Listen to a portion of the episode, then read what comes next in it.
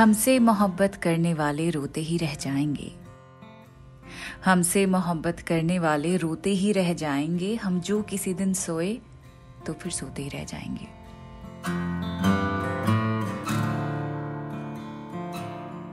ऐसा लगता है कि जैसे उन्होंने आज के दिन के लिए ही लिखा हो, कि जब वो इस दुनिया से चले जाएँगे, जब वो सुपुर्द खाक कर दिए जाएँगे तो उनके शैदाई इस शेर को पढ़ के उन्हें याद करें। इकहत्तर साल की उम्र में दिल का दौरा पड़ने से मुनव्वर राना का लखनऊ के एक हॉस्पिटल में 14 जनवरी को इंतकाल हो गया। जिस मैार की शायरी उन्होंने कही है जिन जिन थीम्स के ऊपर उन्होंने लिखा है और जिस तरह से लिखा है, जिस कनेक्ट के साथ लिखा है, वो आज के दौर में बहुत मुश्किल से मिलेगा या शायद ना मिल पाए। ऐसे ही शायर को, मुनव्वर राना को आज हम उर्दू नामा में याद करेंगे।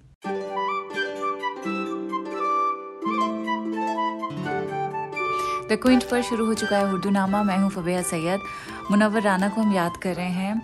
उन्नीस सौ बावन में राय बरेली में पैदा हुए थे। जब नामकरण हुआ तो मुनवर राना उनका नाम नहीं रखा गया था। उनका असली नाम था सैयद मुनवर अली।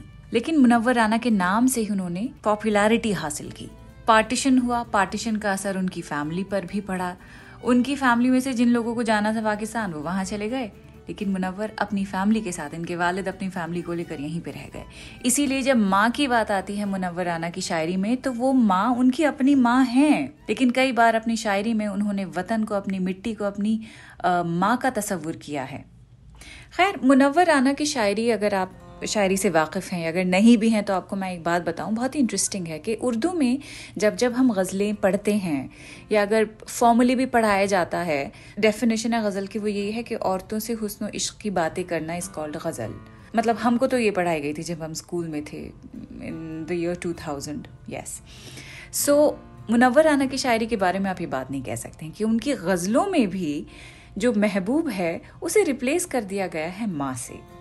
माँ के ऊपर गजलें हैं, नज़में हैं और दिल को चीरने वाली। मतलब कहते हैं ना, दिल पे जाके धाएँ से असर करने वाली अगर कोई बात है तो मुनव्वर राना की शायरी से निकल के आती है, जब जब उन्होंने माँ के बारे में लिखा है।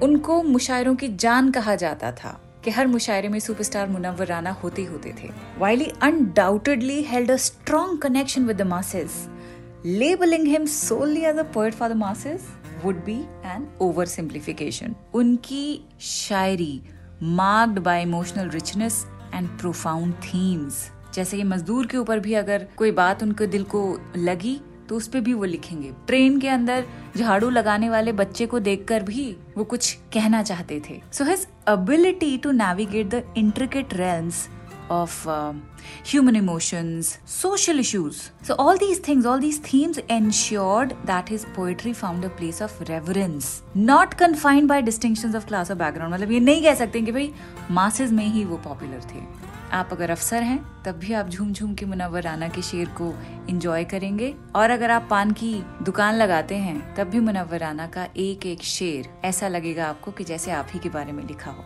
आप ही के जज्बात के बारे में लिखा हो। तो आज इस एपिसोड में शायरी ऐसी है कि मैं बीच में रुकना नहीं चाहती हूँ। आपको मतलब ज़रूरत ही पेश नहीं आएगी कि मैं रुकूं और कुछ समझाऊं, कोई कॉन्टेक्स्ट उसका आपको एक्सप्लेन करूँ। तो मैं शुरुआत करना चाहती हूँ माँ के ऊपर लिखा हुआ उनका जो कलाम है उससे, कि दिन भर की मशक्क़त से बदन चूर है लेकिन दिन भर की मशक्क़त से बदन चूर है लेकिन माँ ने मुझे देखा तो थकन भूल गई है। या फिर ये गज़ल, कि किसी को घर मिला हिस्से में या कोई दुकान आई, किसी को घर मिला हिस्से में या कोई दुकान आई, मैं घर में सबसे छोटा था, मेरे हिस्से में माँ आई। यहाँ से जाने वाला लौट कर कोई नहीं आया। यहाँ से जाने वाला लौटकर कोई नहीं आया, मैं रोता रह गया, लेकिन न वापस जाके माँ आई। अधूरे रास्ते से लौटना अच्छा नहीं होता। अधूरे रास्ते से लौटना अच्छा नहीं होता। बुलाने के लिए दुनिया भी आई तो कहाँ आई? किसी को गाँव से परदेश ले जाएगी फिर शायद। किसी को गाँव से परदेश ले जाएगी, फिर शायद उड़ाती रेलगाड़ी ढेर सारा फिर धुआँ आई। मेरे बच्चों में सारी आदतें मौजूद हैं मेरी तो फिर इन बदनसीबों को न क्यों उर्दू जबां आई? कफस में मौसमों का कोई अंदाज़ा नहीं होता। खुदा जाने बहार आई चमन में या खिजा आई घरौंदे तो घरौंदे हैं, चटाने टूट जाती हैं। उड़ाने के लिए आंधी अगर नामो निशा आए। कभी ये खुश नसीबी मेरे घर का रुख भी कर लेती। इधर पहुँची, उधर पहुँची, यहाँ आई, वहाँ आई। या फिर माँ पे एक और शेर ये है कि ये ऐसा कर्ज है जो मैं अदा कर ही नहीं सकता। मैं जब तक घर न लौटूं, मेरी माँ सजदे में रहती है। या फिर ये कि अभी ज़िंदा है माँ मेरी मुझे कुछ भी नहीं होगा। अभी ज़िंदा है माँ मेरी, मुझे कुछ भी नहीं होगा। मैं घर से जब निकलता हूँ, दुआ भी साथ चलती है। इस तरह मेरे गुनाहों को वो धो देती है। इस तरह मेरे गुनाहों को वो धो देती है। माँ बहुत गुस्से में होती है तो रो देती है। ये सोच के माँ बाप की खिदमत में लगा हूँ। इस पेड़ का साया मेरे बच्चों को मिलेगा। जब भी कश्ती मेरी सैलाब में आ जाती है, माँ दुआ करती हुई ख्वाब में आ जाती है। मुख्तसर होते हुए भी ज़िंदगी बढ़ जाएगी, माँ की आँखें चूम लीजिए, रोशनी बढ़ जाएगी। मौत का आना तो तय है, मौत आएगी, मगर आपके आने से थोड़ी ज़िंदगी बढ़ जाएगी। इतनी चाहत से न देखा कीजिए महफिल में आप, शहर वालों से हमारी दुश्मनी बढ़ जाएगी। आपके हंसने से खतरा और भी बढ़ जाएगा। इस तरह तो और आँखों की नमी बढ़ जाएगी। बेवफाई खेल का हिस्सा है जाने दे इसे। तस्करा उससे न कर शर्मिंदगी बढ़ जाएगी। अब आपको उनकी कैसे गज़ल सुना रही हूँ जिसमें वो, गुर्बत का चेहरा जिस तरह से पेंट करते हैं, जिन जिन एंगल्स की वो बात करते हैं, बेबसी की बात करते हैं, वो बहुत ही अलग तरह का एक्सप्रेशन लगेगा। लिखते हैं कि, हँसते हुए माँ बाप की गाली नहीं खाते। बच्चे हैं तो क्यों शौक से मिट्टी नहीं खाते? तुमसे नहीं मिलने का इरादा तो है लेकिन तुमसे न मिलेंगे या कसम भी नहीं खाते। सो जाते हैं फुटपाथ पर अखबार बिछाकर। मजदूर कभी नींद की गोली नहीं खाते। बच्चे भी गरीबी को समझने लगे शायद। अब जाग भी जाते हैं तो सहरी नहीं खाते।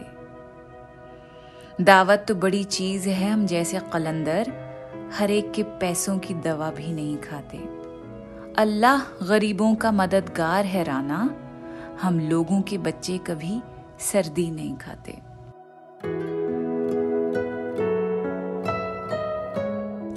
मजदूरों पर मुनवर राना की और भी बहुत खूबसूरत अशार हैं, जैसे कि ये कि बोझ उठाना शौक कहाँ है, मजबूरी का सौदा है। बोझ उठाना शौक कहाँ है, मजबूरी का सौदा है रहते रहते स्टेशन पर लोग कुली हो जाते हैं। या फिर ये कि फरिश्ते आकर उनके जिस्म पर खुशबू लगाते हैं, वो बच्चे रेल के डिब्बों में जो झाड़ू लगाते हैं। एक शेर निकालेंगे, दूसरा खुद ब खुद चलता आएगा, ऐसी शायरी है मुनवराना की।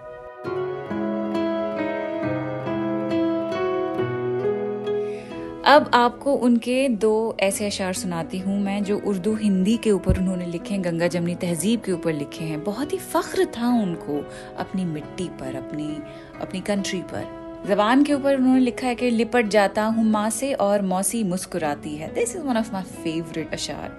लिपट जाता हूँ माँ से और मौसी मुस्कुराती है। मैं उर्दू में गज़ल कहता हूँ, हिंदी मुस्कुराती है। या फिर ये शेर उनका कि सगी बहनों का जो रिश्ता है उर्दू और हिंदी में।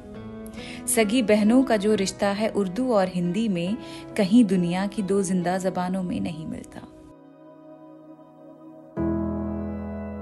दौर के पलटने पर, दौर चाहे कैसा भी हो, उसके ऊपर उनकी एक बहुत खूबसूरत नज्म है जिसका नाम है ओल्ड गोल्ड। लिखते हैं कि लायक औलादें अपने बुज़ुर्गों को ड्राइंग रूम के कीमती सामान की तरह रखती हैं। उन्हें पता है कि एंटीक को छुपाकर नहीं रखा जाता, उन्हें सजाया जाता है। जिस किताब के बारे में अभी मैं कह रही थी, शहदाबा, उस किताब को 2014 में उर्दू का साहित्य अकादमी पुरस्कार मिला था। अब आप सोचेंगे कि शहदावा का मतलब क्या है। तो इसको ऐसे समझिए कि मुनवर साहब ने ये एक बार समझाया था किसी को कि जिस तरह दुआबा होता है। दुआबा क्या है? जो दो आब के बीच में ज़मीन है। आब यानी पानी। इसका मतलब ये हुआ, दो नदियों के बीच में जो इलाका है, उसे दोआबा कहते हैं, जो कि पंजाब में है। बियास और सतलुज के बीच में। उसी तरह शहदाबा वो जगह है, जो बहुत सारे, जिस ज़मीन पे बहुत सारे शहद के छत्ते हैं तो उस जगह को शहदाबा कहते हैं। तो उनकी किताब शहदावा वाकई में बहुत ही मीठे, बहुत ही मेलोडियस पोइट्री का एक मजमुआ है। जिसमें एक से बढ़कर एक नज़में और गज़लें हैं। मिसाल के तौर पर, इसमें एक उनकी ऐसी गज़ल है जिसमें ज़िंदगी की जो रियलिटीज़ हैं मतलब इम्पोमनेंस के बारे में उन्होंने लिखा है कि एक बार फिर से मिट्टी की सूरत करो मुझे, एक बार फिर से मिट्टी की सूरत करो मुझे, इज़्ज़त के साथ दुनिया से रुखसत करो मुझे। जन्नत पुकारती है कि मैं हूँ तेरे लिए, दुनिया गले पड़ी है कि जन्नत करो मुझे।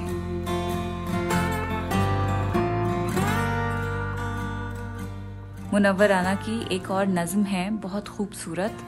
मेरे स्कूल के नाम से है ये। इसमें लिखते हैं कि, मेरे स्कूल मेरी यादों के पैकर सुन ले, मैं तेरे वास्ते रोता हूँ बराबर सुन ले।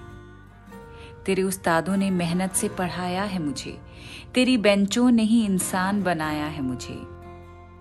ना तराशी दसे हीरा था तराशा तूने, जहन तारीख को बख्शा है उजाला तूने।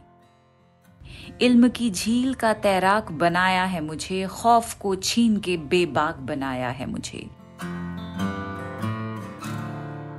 तुझसे शफकत भी मिली, तुझसे मोहब्बत भी मिली, दौलत इल्म मिली, मुझको शराफत भी मिली। शफकतें ऐसी मिली हैं मुझे उस्तादों की, परवरिश करता हो जैसे कोई शहजादों की। तेरी चाहत में मैं इस दर्जा भी खो जाता था, तेरी बेंचों पे ही कुछ देर को सो जाता था। इन इकहत्तर सालों में मुनवर आना ने जो बॉडी ऑफ़ वर्क बनाया है, जिस तरह की शायरी कही है, उसका मैार बहुत ही आला है। उन पे बहुत इल्ज़ाम भी लगे, बहुत कंट्रोवर्शियल भी उनकी बातें मीडिया में आई, लेकिन शायर को उसकी शायरी के लिए याद किया जाए तो बेहतर है। थोड़ी आपको हमने पढ़ के सुना दी। आप भी अगर उन्हें और जानना चाहते हैं, उनकी रेजिस्टेंस पोएट्री के बारे में जानना चाहते हैं तो उनके बारे में ज़रूर पढ़िएगा। ये कैसे शायर हैं जिनका कलाम आज के दौर में हम सबको याद होना चाहिए। क्योंकि बहुत ही ऑर्डिनरी बात नहीं है और बहुत आसान बात भी नहीं है जब कोई शायर अपनी मोहब्बत अपने वतन से इस तरह से एक्सप्रेस करे कि मिट्टी में मिला दे कि जुदा हो नहीं सकता, अब इससे ज़्यादा मैं तेरा हो ही नहीं सकता। तो जिस मिट्टी के बारे में उन्होंने इतना लिखा है, इतनी उनसियत के साथ लिखा है, उसी मिट्टी के अब वो हो चुके हैं। उनकी शायरी के शुक्रगुजार हैं हम, उनके शुक्रगुजार हैं हम, और खुदा उनकी अब वहाँ की बहुत अच्छी करे। आप भी अपना ख्याल रखें। अगले हफ़्ते मिलती हूँ। खुदा हाफिज।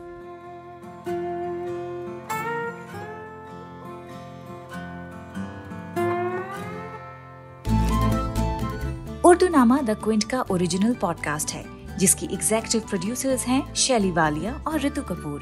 और इस एपिसोड को प्रोड्यूस किया है प्रतीक लिधु और अंजलि पलोड ने। इसे लिखने होस्ट करने और एडिट करने वाली हैं फबेहा सैयद। और इसकी बैकग्राउंड म्यूज़िक ली है बी एम जी प्रोडक्शन से।